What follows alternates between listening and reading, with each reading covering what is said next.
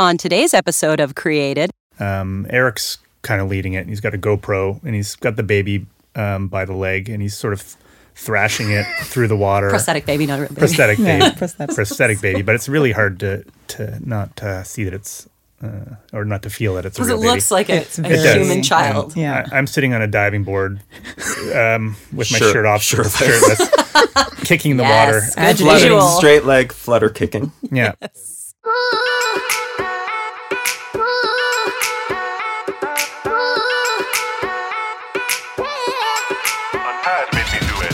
Welcome to Created, the Advertising and Design Club of Canada podcast that uncovers how great work is not just about creativity, it's about actually getting it created. Theme music and recording studio care of Grayson Music, and I'm Loranda Martin Evans, founder of Fellow Human Creative. Today, we're talking about directing and production and the process of bringing ideas to life on film. Please welcome Mark Zibert, director at Scouts Honor, and executive producers Rita Popolak and Simon Draglin. Mark, Rita, and Simon, welcome to the show. Thank you. Thanks. It is a full house. We've Yeah. never had a foursome, but here we are. Sweet. I'm excited to talk about production and directing, and this is our 40th episode. So Congratulations. four, four people for 40. Yeah. It feels right. Done. Feels right that the four of us should be together to celebrate the 40th episode and the end of season 3 So we're going to be talking about some really, really fantastic work. Um, the stuff you shot and created for the ROM, for Sick Kids, and some other beautiful uh, work that you guys have helped bring to life.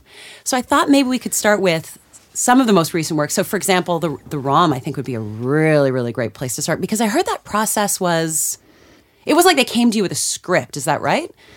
You were working with Broken Heart Love Affair, and it was Yeah. one of their first, well, not one of their first big pieces, but it was a big piece this year for sure. Yeah, it kind of goes back a little further than that. It, um, it was with Broken Heart Love Affair as well as Lori Davison from. Yes. And we had her on the show. And so she told us her perspective from the client side of how she was able to sort of bring that sick kids work and the ROM work to life. Yeah, exactly. So, she, I mean, what we did with Sick Kids was there was just some great synergy and energy with, um, you know, client agency and uh, and production. So uh, they kind of brought us in early, I think, at the developmental stage of the ROM campaign, and we helped them pitch a couple ideas, and they didn't really go down. I guess right the the first There was a couple iterations for sure. There was, um, you know, you did the the heavy metal approach out of the gate. Yeah, there was one version that uh, consisted of a death metal track. Yes. uh, which uh, kind of fell by the wayside. Um, and uh, and then they came up with this this script, this this manifesto kind of style script. Um,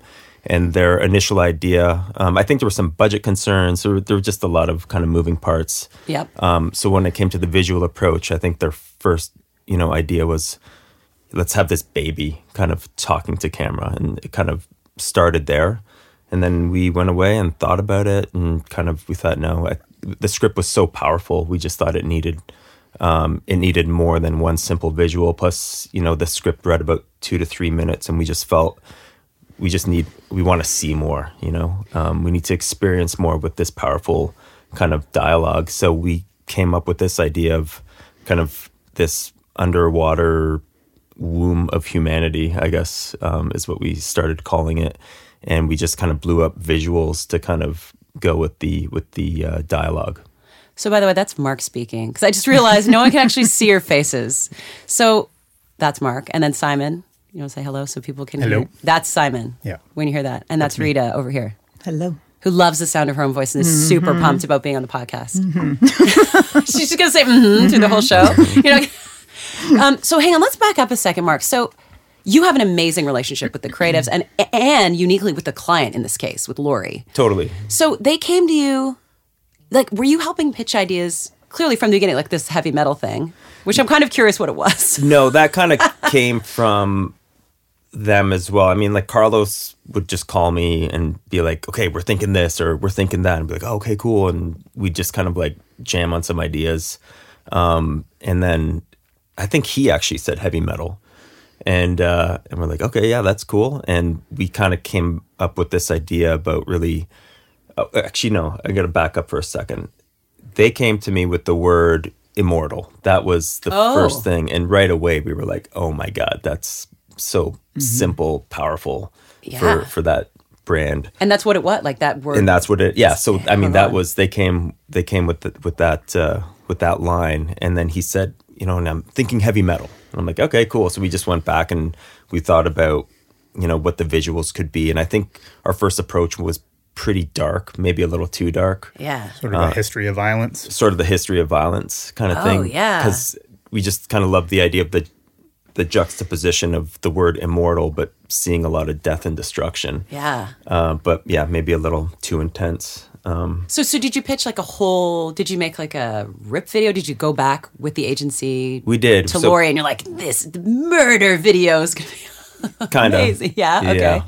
um and uh i think yeah that kind of felt what kind of went dark for for a while for about a year maybe and i think they were in more development after that and then that's when they came back with this script of uh the unborn kind of child or fetus kind of communicating So when it to went dark for you, were you like, well, this is dead. I guess like off to do other things, or were you still in constant conversation with the agency the whole time? every once in a while there'd be a check-in Yeah, i a guess couple of, every couple of months, we just have a yeah a little debrief and and see where it was at. I think it was monetary a lot of it, and yeah, yeah a lot of back and forth and Yeah. and then but basically i mean until we're on the plane or on the ground i mean jobs aren't happening that's we're kind of that's the way we grow up you know so we don't really stress about it until you're actually there and you know you're always waiting You know what? I have what I have so many questions about. I don't want to lose the the ROM thread, but can you just briefly talk about how it works from the production side? Like, what is it with this three bid thing, and and then you have to put a treatment together, and is that still how you work? And what is the process? I think a lot of people don't know. Rita, I'm going to make you talk. How does it work? It it does work that way. It's still, you know, we do wor- work and live in that world, but oftentimes with Mark, uh, it- it can be a unique process. You know, like Rom was like that, where they knew they wanted to bring him in. I assume early on, uh, and develop that script with him and his brain and have him thinking about it. So yeah, you were really part of the creative team in that case, which Yeah, is we- unique. it is Yeah. and very fortunate and lucky to have you know creative partners like you know the guys at broken heart um, james and craig now over there as well we just did a project with them um, and just there's just no ego involved and you know we all just get in a room and talk and i'll have ideas for creative and when we're on set they have ideas for shots and direction and we just again we just kind of work it all out together which is an amazing mm-hmm. relationship to have. But but amazing. usually or previously or how- it's not it's not usually like that, right? Rita, would you say? Uh, this, this no, is no, no. great. This like a, usually you get, you know, whether it's Mark or some of the other Yeah, talented directors yeah. at Scouts, scripts come in, exactly, and then It's- what's yeah. the process? it's the traditional process. You know, we tend to look at it and decide our roster is quite small to see who's appropriate. We'll chat with them, and if they want to go for it, you know, it is there is a traditional sort of pitch back three director scenario, um, and we're fine. But not all projects lend itself to that. You know, if it's underfunded or they often come to us with an idea and a director in mind, and that's great too. And then we all sit and collectively figure out how we're going to tackle it. You know, we're quite involved in that process. Do you think the pitch back process is outdated? hmm I don't know. I think that there's something about it that um, is nice because it's bringing ideas to the table. It's forcing you know directors to wrap their head around the creative and the project and how to execute. Yeah. So I think it's important that treatment process. Yeah. Okay. so you're, you're pro pro multi pitch. Um, I think for it's useful Yeah. for us. I think you know we love to see how it evolves and ends up in the end, and it helps us through bidding and you know prep and to have that creative document, you know, or creative package, whatever it ends up being. But um, no, I think it's important. I think unless there's another way we develop that, you know, creatives can see what directors bring to the table. And, Right. Yeah, and I think if it's done fairly and properly, it's a good process. Yeah. yeah. for us, I think it's uh, you know triple bid or single bid. We we treat anyway. You know, we do treatments Yeah, regardless. That's right. Everyone does the treatment just because you know we do need that creative time to really dig in and you know and hone your vision.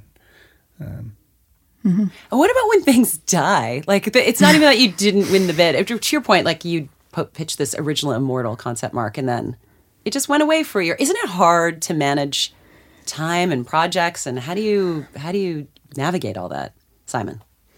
Um, you know, uh, this is where we're gonna have to edit the.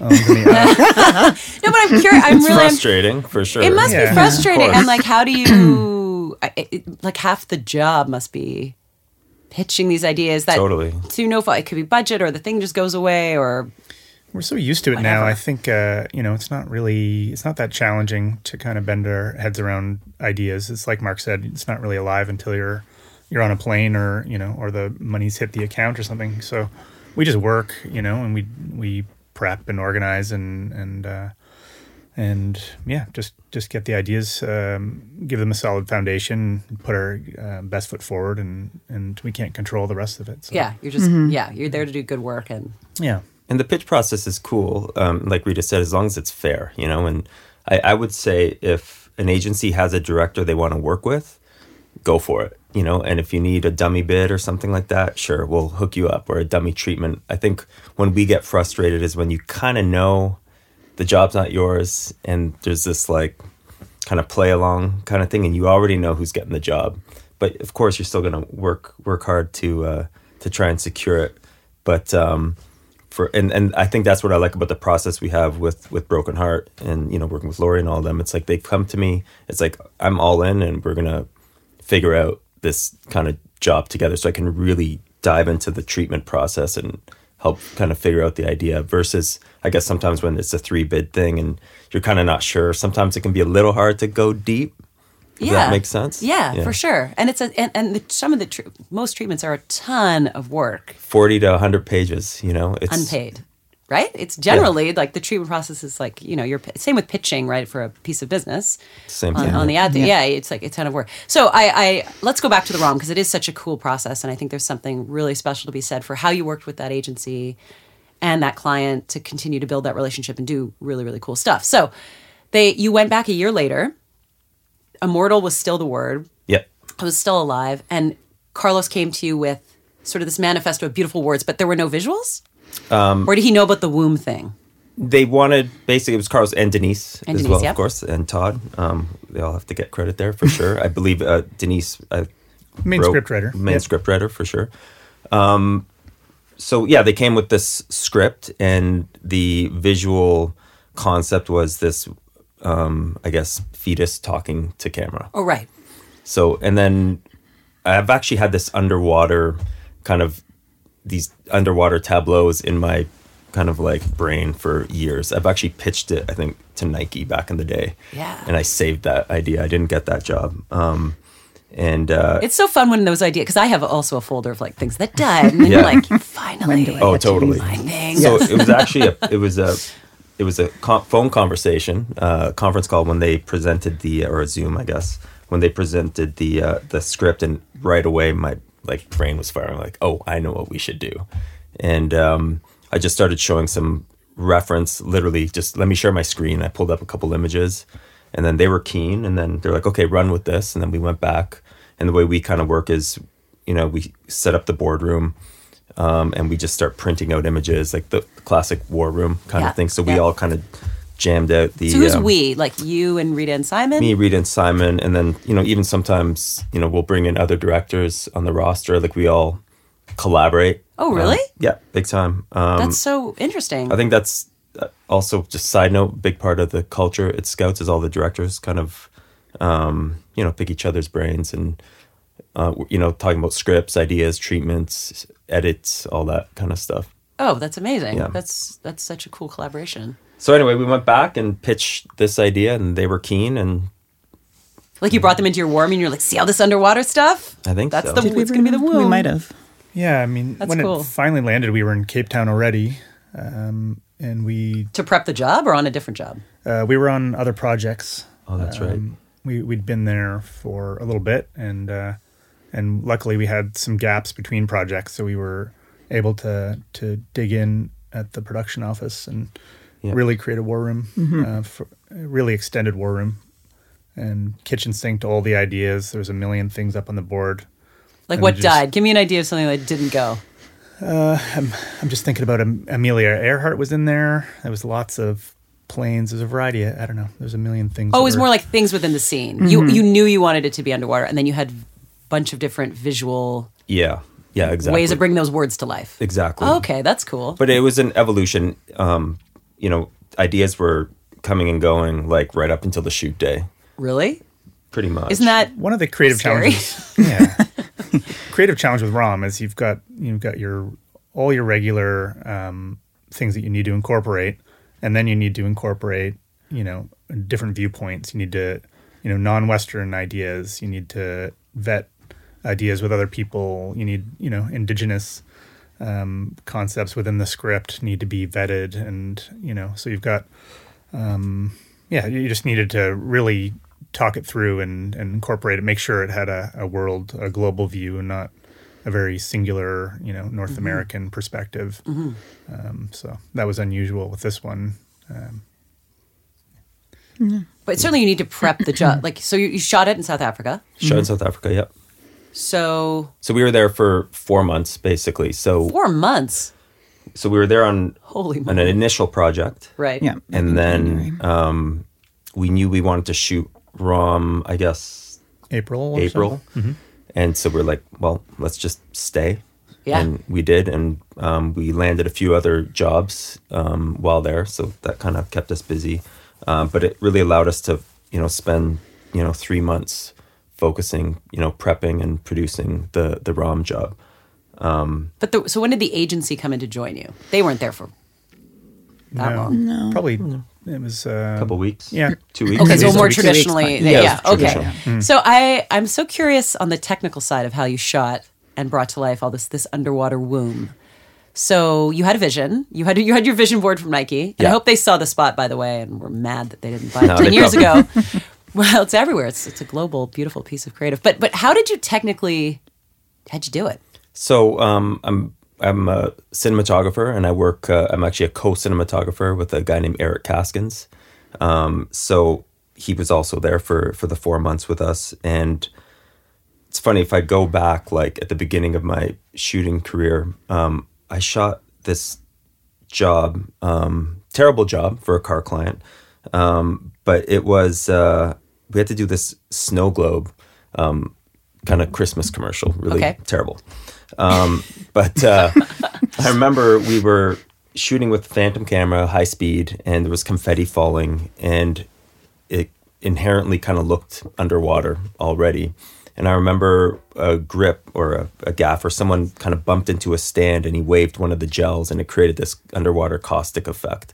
And instantly it just kind of read underwater. So I remembered that mistake, if, if you will, Yeah. and, you know, worked it out with uh, Eric, my uh, co cinematographer. And, um, yeah, we just it was actually quite simple, and I think that's what's kind of great and powerful about it. Even in camera on the day, you know, we weren't in a green screen studio. We had we were in a big dark cavernous black space with sand and rocks all over the floor, with um, you know caustic light effects and slow motion and atmosphere in the air. It already looked underwater, so You were not underwater. there was nothing underwater. The entire That's thi- cra- I I honestly thought you shot it underwater. It looks like no, it's insane. I know. an underwater world. The baby took a little bit of a swim. Uh, the Yeah, baby took a swim. did. I think we had we had a small What? tank set that was like a two meter by one meter tank, and the rest was in in studio. And of course, there was some, you know, we had to paint out some lighting and some rigging. Um, Wade um, from Alter Ego Yeah. added bubbles and Oh, yeah, he's added more caustics, and he was, yeah, you know, we. He was actually not just colorist; he was VFX artist as well on this project. Wow. And then we worked with another company in Cape Town called Motif. Um, and those guys like murdered themselves. Like, you know, they still had a lot of work to do with bubbles and, and things like that and CG airplanes and roto and all that kind of kind of stuff. But it was for the most part um, quite a simple shooting process. I'm when it comes shocked. I'm shocked that that's not effect. underwater. That's wild. So wait, did you have wind machines and stuff? How'd you create that Massive wind Massive machines. floaty? Yeah. wind machines, high speed photography, um, atmosphere in the air. And like when we were shooting, it was just mayhem. Like there were guys running around with fans and leaf blowers. Everyone's hair is blowing. The fans were so loud you couldn't hear anything. It was just it was absolute mayhem. So one of the dustiest sets you could possibly. Oh my uh, gosh. It was Yeah, I bet. Because there's because you said there's sand and rocks. Isn't that all just like blowing everywhere? And Yeah. it was mayhem. But there'd be like you know twenty seconds of absolute mayhem, and then it would go quiet. We'd watch playback, and it'd be this most beautiful poetic image. You know, it's the the juxtaposition of what it looked like in reality to what the film looked like was you know polar opposites. So when Mark comes to you, Simon Rita, and says, "I want to do like all, all your most of your stuff is so cinematic and cool and innovative," and, and he's like, "I'm gonna do this whole womb thing underwater," are you like, "Okay, now you have to figure out how to do it"? How does it work? Yeah, there's a little When bit he of that. when your I mean, directors have visions, like how do you help facilitate and it's a and produce it? conversation for sure i think we sit we talk you know eric's a big part of that in terms of execution and you know our production partners in this case in south africa and riggers and stunt people and you know um, the people that made the baby whose name escaped me at the moment but- yeah, Yeah, Clinton from like you just um, research and figure it out. But the nice thing is that we're all doing it together. It's not like we live in our own little bubble. It's constant back and forth and communication and Plus, you guys have a huge production background. Like, Yeah. you're not typical EPs where no These guys are producers we first. love to get our hands dirty that's for sure so it's exciting actually when you're presented with something that's different and outside of the box that you've never done before because you have to figure out how to do it it's it's pretty exciting I would actually love to talk about the three of you and how you came up to where you are and your path. So Rita, you were not, you were originally an agency side producer. no i was a line producer i came up through production Okay. Um, and I had done, um, you know, sort of all the roles until line producer, and then I did a head of production stint for a little bit at a production company, and then back to freelance, and was just freelancing when I met um, Simon and Mark. So um, Simon and I had worked together a little bit, um, and we had a started a small service company together. Just from clients that we had that were coming up to shoot small projects, so Yeah.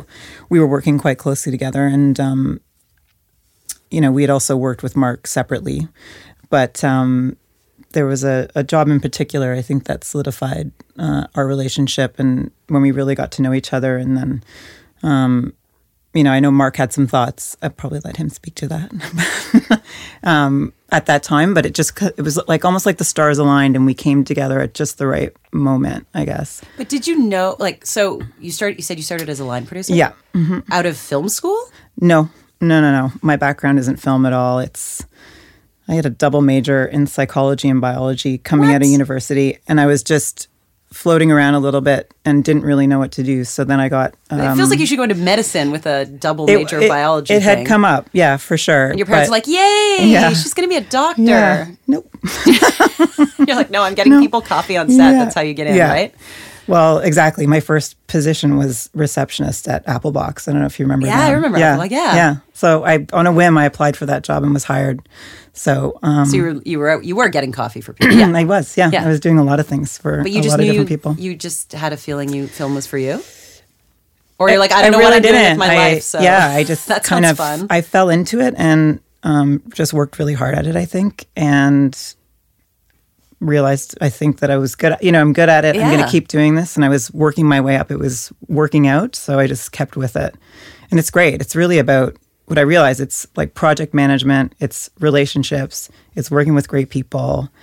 Um, if you can control those things, then I think you're doing okay. Yeah. and what about you, Simon? Did you go to film school? I just want to say about Rita. Oh, yeah. one, Yeah. one of the smartest, hardest working people I've No. ever met. Double But, uh, double major. Ditto. Also, she wasn't going to talk, and now we're doing a full Rita I bio. know. I Yeah, too no, much. I like it. we should go much. further back in time and, Yes. and start at your. Ta- when talk you to us about your What hospital? Only were you at? child. talk to talk to us I about was your born at Michael your womb Garron. story. Goth. I Michael used to be a Garron's goth. excellent. Yeah.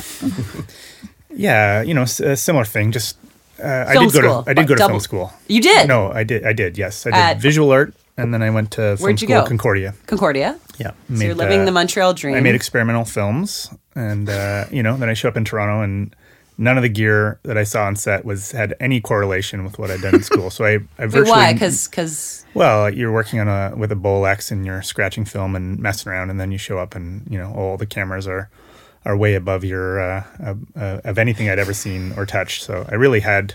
I felt like zero experience. what would you um, like bring your going into it. student your film and you're like trying you're to show PA. your film? uh, you know. Oh, you got a job as a PA. Yes, I did. Yeah, yeah. Getting a friend of mine, uh, uh, Jeff McDougall, and I went to school together at Concordia, and then he uh, he was here coordinating, and I thought I was just doing a quick stopover, and I was still making visual art and Like you were going to be a filmmaker? Is that you? well, I was going to either be an artist or a filmmaker. I wasn't sure which or some combination thereof. And um, yeah, just sort of again, uh, I made visual art for quite a while and PA'd on the side, and then I was like, oh shit, I, I better. Uh, make money. um, yeah, I can't be a tourist in this in this business. I better make money. So I, you know, stumbled my way up the ladder. Do you remember where you first started?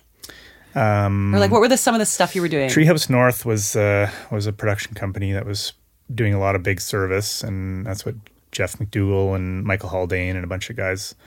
Uh, they're both out west now, but um, yeah, I just did a ton of ton of service work, and uh, that was kind of how I learned. And I was a busy production manager for years and years. On And- commercial work? Were you doing Yeah, features? commercial was- or, okay. commer- so you were in the commercials all the commercial world right away. You sold out right away from your Instantly, art. yeah. Your, your No, I never- Concordia art days. I didn't have an opportunity to sell out anywhere else, so you know I was not ambitious enough to try long form. Um, so basically, was always handed a job, which is how I uh, um, always had a good work ethic, but never really tried to do anything um, uh, too outside of my uh, my wheelhouse. Um, anyway, luckily, Rita and I met, and we did our our um, our little service company and we just happened to be well positioned and we knew mark was you know the most the most talented guy we'd ever met and uh Oh please. and just This is a love fest, and I'm here for it. yeah uh, maybe that was hyperbole most, tal- Yeah. most talented guy i've ever met sounds a little extraordinary but i meant in this uh, in this world but uh, anyway lovely guy as well and we just hit it off we did a job in chile together and we were you know all working out together and and um And then you're like, let's start a company. Kind of. I Yeah, think within a year or so, we were Wow. we were starting to have some some serious conversations. Because the about three it. of you, right? You guys Yeah. are all co-owners of, of Scouts Honor. Yeah. We are. Yeah. That's very cool. It scared the shit out of us because Yeah. we we weren't repping directors and it wasn't really on our agenda. But um, you know, you meet a Mark Zibert and things change pretty quickly. Oh man, this is okay. So then, Mark. So over to you. So did you film school? uh, photo school. Um, I didn't get into film school. My uh, high Really? school. gra- yeah, I didn't get in. I- out of here. Yeah, I applied to a few of them. You know, you hear those stories of like, uh, Bill Gates didn't whatever got kicked out of his universe, whatever the stories is with these Yeah. fantastic, Michael famous. Jordan. Michael Jordan uh, got cut from his grade nine. Yeah, Basketball. you hear these stories, right? And you're like, what? Yeah. But that is your story. I didn't You get were- into Humber. What, how, how did you not get in? Uh, I don't know. I guess my grades weren't great in high school. Um, They're like, you I can be a talked to- photographer, not a filmmaker. No, photo, and that's the thing though. I, th- I don't think photo was this like distant second. You know, it's just like okay, I'll apply to film school and photo school and see what happens. I think film school was definitely my preference, but I've said it before. In hindsight, photo school was amazing. Um, I just feel like you learn to focus on like a single story, a single frame, um, and you also kind of touch every department. You have to produce the still, you have to direct the talent, you have to light it. Um, so it's kind of like this, I don't know, um, finite approach to one single image versus this. I, I feel like film, for me anyway, might have been overwhelming. Oh, sound and editing and and all this and that, where I really just got to focus to tell one simple story.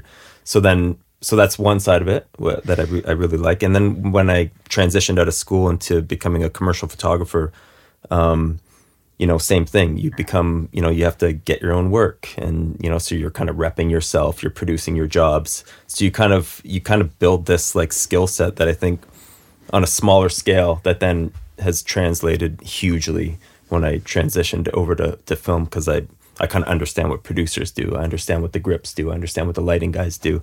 Um, even in my timing was kind of perfect because Photoshop was relatively new when I graduated from from school. So the whole post thing was a massive advantage for me because I was kind of competing against some of the more established guys in the photo world. And then again, when I came to film, um, you know, going into a transfer suite or VFX house, it's basically Photoshop but moving. So it all translated perfectly. So long story short, in hindsight, I'm so glad I went to photo school and didn't get into film school. And who, like, how do you make the transition from so film? Stephen Jurisic um, Really? was the guy who uh, who hooked me up. I'd been working on a um, stills campaign with John Street for Arrow shirts, and uh, I was doing my own Photoshop, and Stephen was just you know stoked on. He was creative director, obviously, and owner, but he was like he was always keen. So he would come in and do these like Photoshop sessions and come sit over my shoulder and hang out in my shitty studio while I'm photoshopping, and you're sitting there, you know, back in the day waiting half an hour for the file to save. So you're chit chatting, and I think even this story came up. I, you know, wanted to go to film school but didn't get in, and Stephen was literally like, "Hey, this would be a cool film campaign. Why don't we see if we can do a spot with this?" And then I'd met um, Jen Sykes from Steam. Yeah. I think a year before because there was some party for a print thing I did, and Steam did the TV, and she was like, "Hey, if you ever want to think about directing, come talk to me." So I went in, talked to Jen, and uh, met Dan Ford um, there, and then they produced it, and then I became a director all of a sudden. That's amazing. Like Yeah, just from that that one conversation with yeah. Stephen. Yeah, it was wild. And you've and ever since you've been in film. Yeah, Yeah. pretty much. And it was it was a slow kind of build for me for sure. Um, but I think in hindsight, I appreciate that too. I had so I had stills kind of keeping me busy while I transitioned and kind of got busier in stills or in in motion because it would literally be like one or two commercials a year if I was lucky, and that was for the first five years. Oh my know? god, that's Yeah. so that must be very hard. Yeah, crazy. So was there a specific campaign that sort of launched you into a different into a different space or was it just a culmination of proving yourself, proving yourself, proving yourself? Yeah, culmination. I'd say maybe Sick Kids was a was a game changer. Yeah. for me. So let's talk about Sick Kids actually. Sure. Cuz that was such a beautiful piece of work and changed changed a lot of people's lives and the hospital Mm-hmm. changed a lot of things for the hospital. yeah, amazing. Didn't they raise a billion dollars? I think it's two. Good grief. Was it one or two? It's outrageous. It's I a can't billion. remember. Oh, a billion? It's Yeah. so much Just money. It's just such a big number Yeah. that it's it- wild. It's, it's I can't even really compute it. So how did that process work? Because were you already? That was with cassette. Those- Um, those guys Yeah. were at cassette. That was James and Craig, and Carlos was the CD. so had you worked? Peter? With, had you worked with those guys on other campaigns? How, how did was talk to me about that process? Yeah, I don't know. I uh, Was it the same? They came to you with words and no, no. They definitely had a more flushed out idea. Um, I think their brief was was pretty cool. It's like you know, Sick Kids is a performance brand. You know, don't think of the hospital like your traditional kind of hospital. Like Sick Kids is like a performance brand, like the way Nike or Adidas is a performance brand. So I think that's why my name kind of came up because I'd been doing a lot of sports and and things like that. Um, but they basically wanted to yeah shift obviously shift the category on its head kind of thing and do something that was more sports performance slash music video kind of vibes. And um, so they they brought a script that had a lot of those cool visuals and um, it kind of went into development with them as well. And you know I- i think we used a lot of the vignettes or a lot of the scenes they wrote but i think what i brought to the table was like kind of developed a bit of a story arc and kind of made sense of it i guess as a story versus just like flashy visuals Yep. so we just kind of worked through it that way and it was there was a lot of back and forth and then yeah we executed the job and yeah that was it the rest is history. Yeah, I mean, so it was another collaborative. definitely Like you, you guys built that together. Where did you shoot that? Was that South Africa as well? no that was here Oh, it was here. yeah yeah Right, because all the kids, all the kids all the kids. so that was shot that was a seven day shoot i think um and we shot couple days in studio a bunch of days in the hospital. Um oh sorry just to back up a second. So i'd already worked at sick kids with jwt when they had the account. Yep.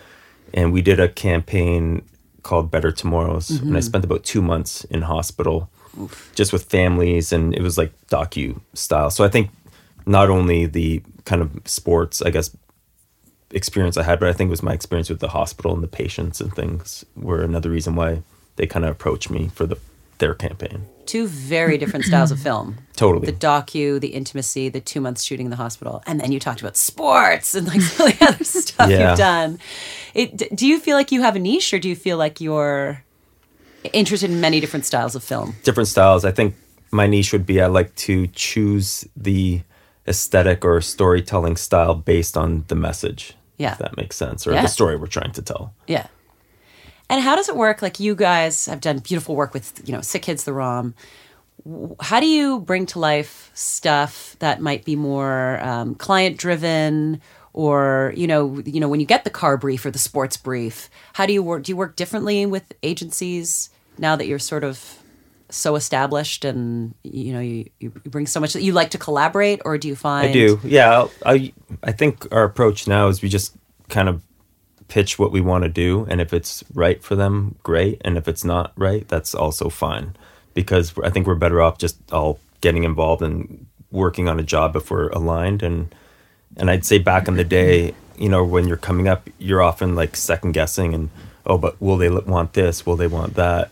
Whereas now, I guess, just with more experience and more campaigns behind us, there's just a confidence where this is what I'd like to do, and yeah, if that works, that's that's excellent. And that goes back to saying rita that you like the pitch process right because you get to Yeah. bring what you think is right to the table instead of what you think they want to the table Yeah, exactly. You've been breaking it down more, I think, and, and making it more uh, just conversational and collaborative and less formal Yeah. overall, and and just a comfortable situation. You know, so you just talk through the creative. And, yeah, uh, yeah, we're we're very much against like this formal like here's a, my presentation. Right, you know, right. It's like oh my god, that, just the thought of that makes me freak out. so then how do you do it do you, you go in and meet with people No, like it's still you know um, you know calls or right zooms, especially now like this but I'm not. COVID But I won't go through and you know, or not that I won't, but I'll often not go through and just present it like a formal presentation. It's very much just more conversational. yep um, you know, taking them through some ideas and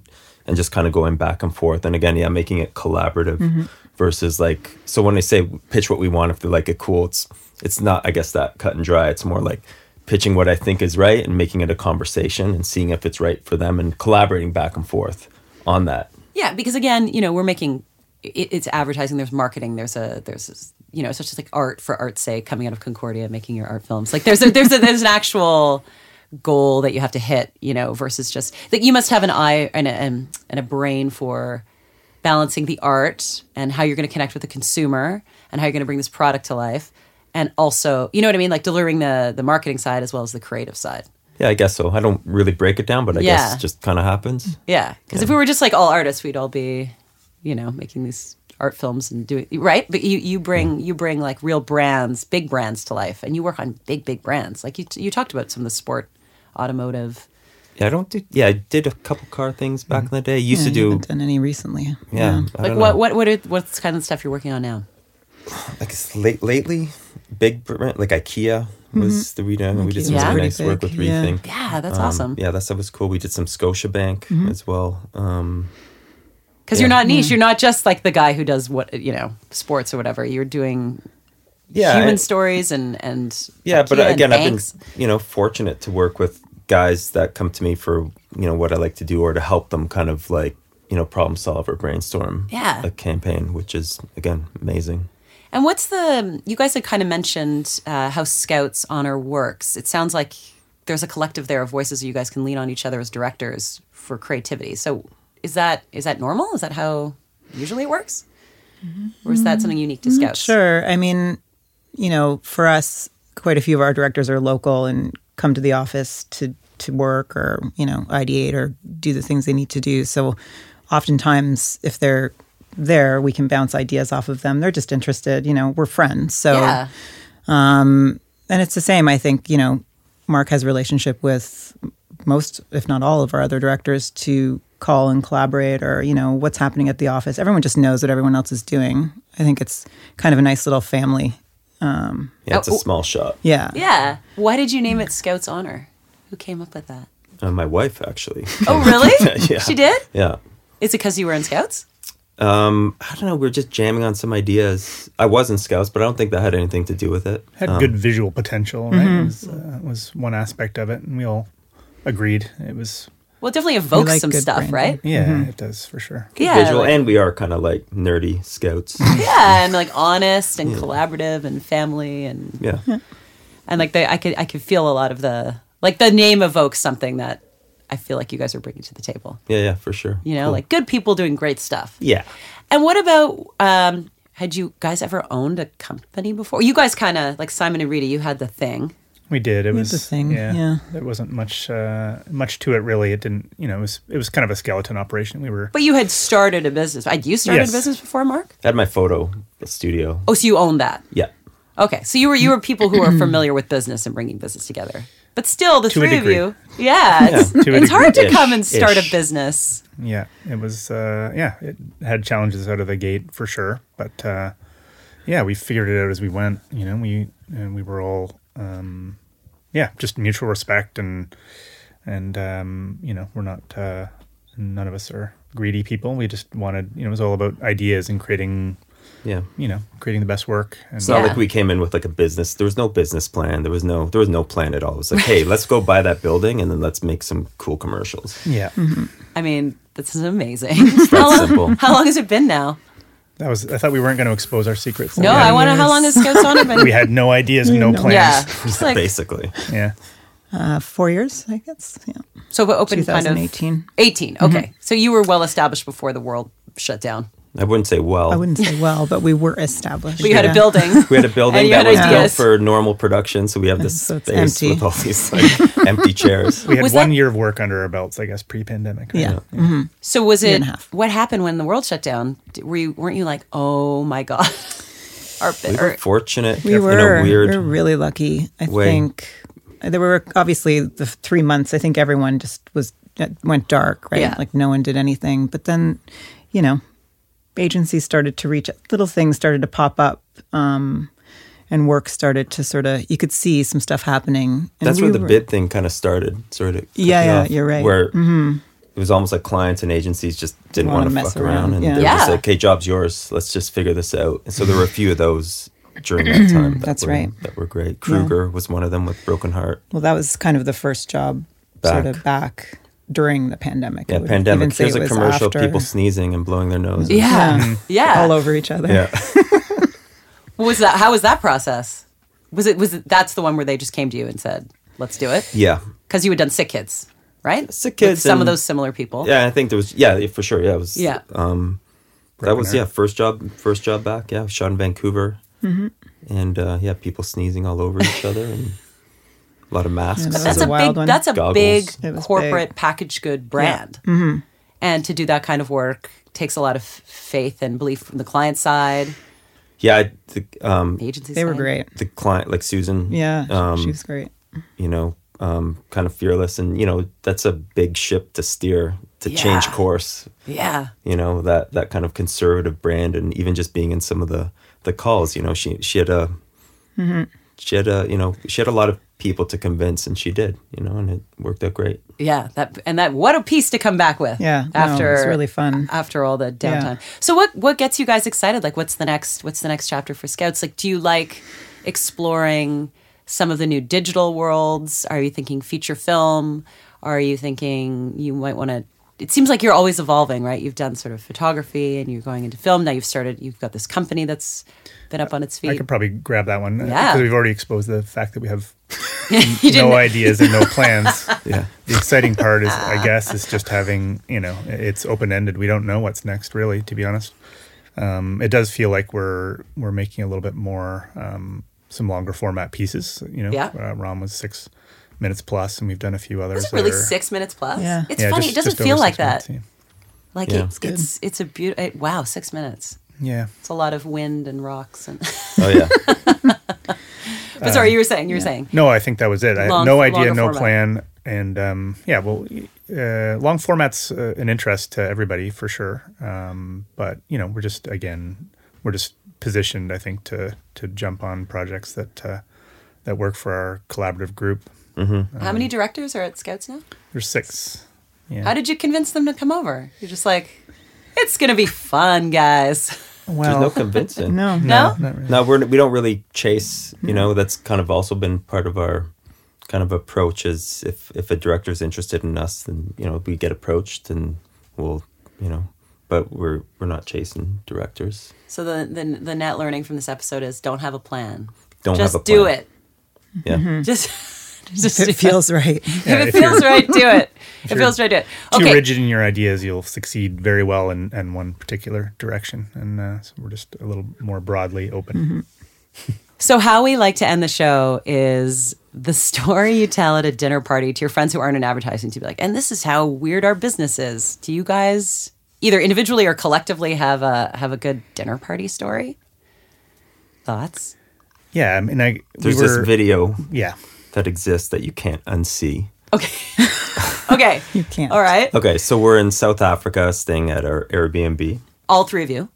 All three of us plus Eric. Eric, us, yeah. four of Okay. us, yeah. and um, also our chaperone, who's now a good friend of ours, Adam, uh, was with us. He would just basically hang out with us while we were there, and um, we were shooting some Tests. tests with this prosthetic baby um, that was very lifelike, Very lifelike.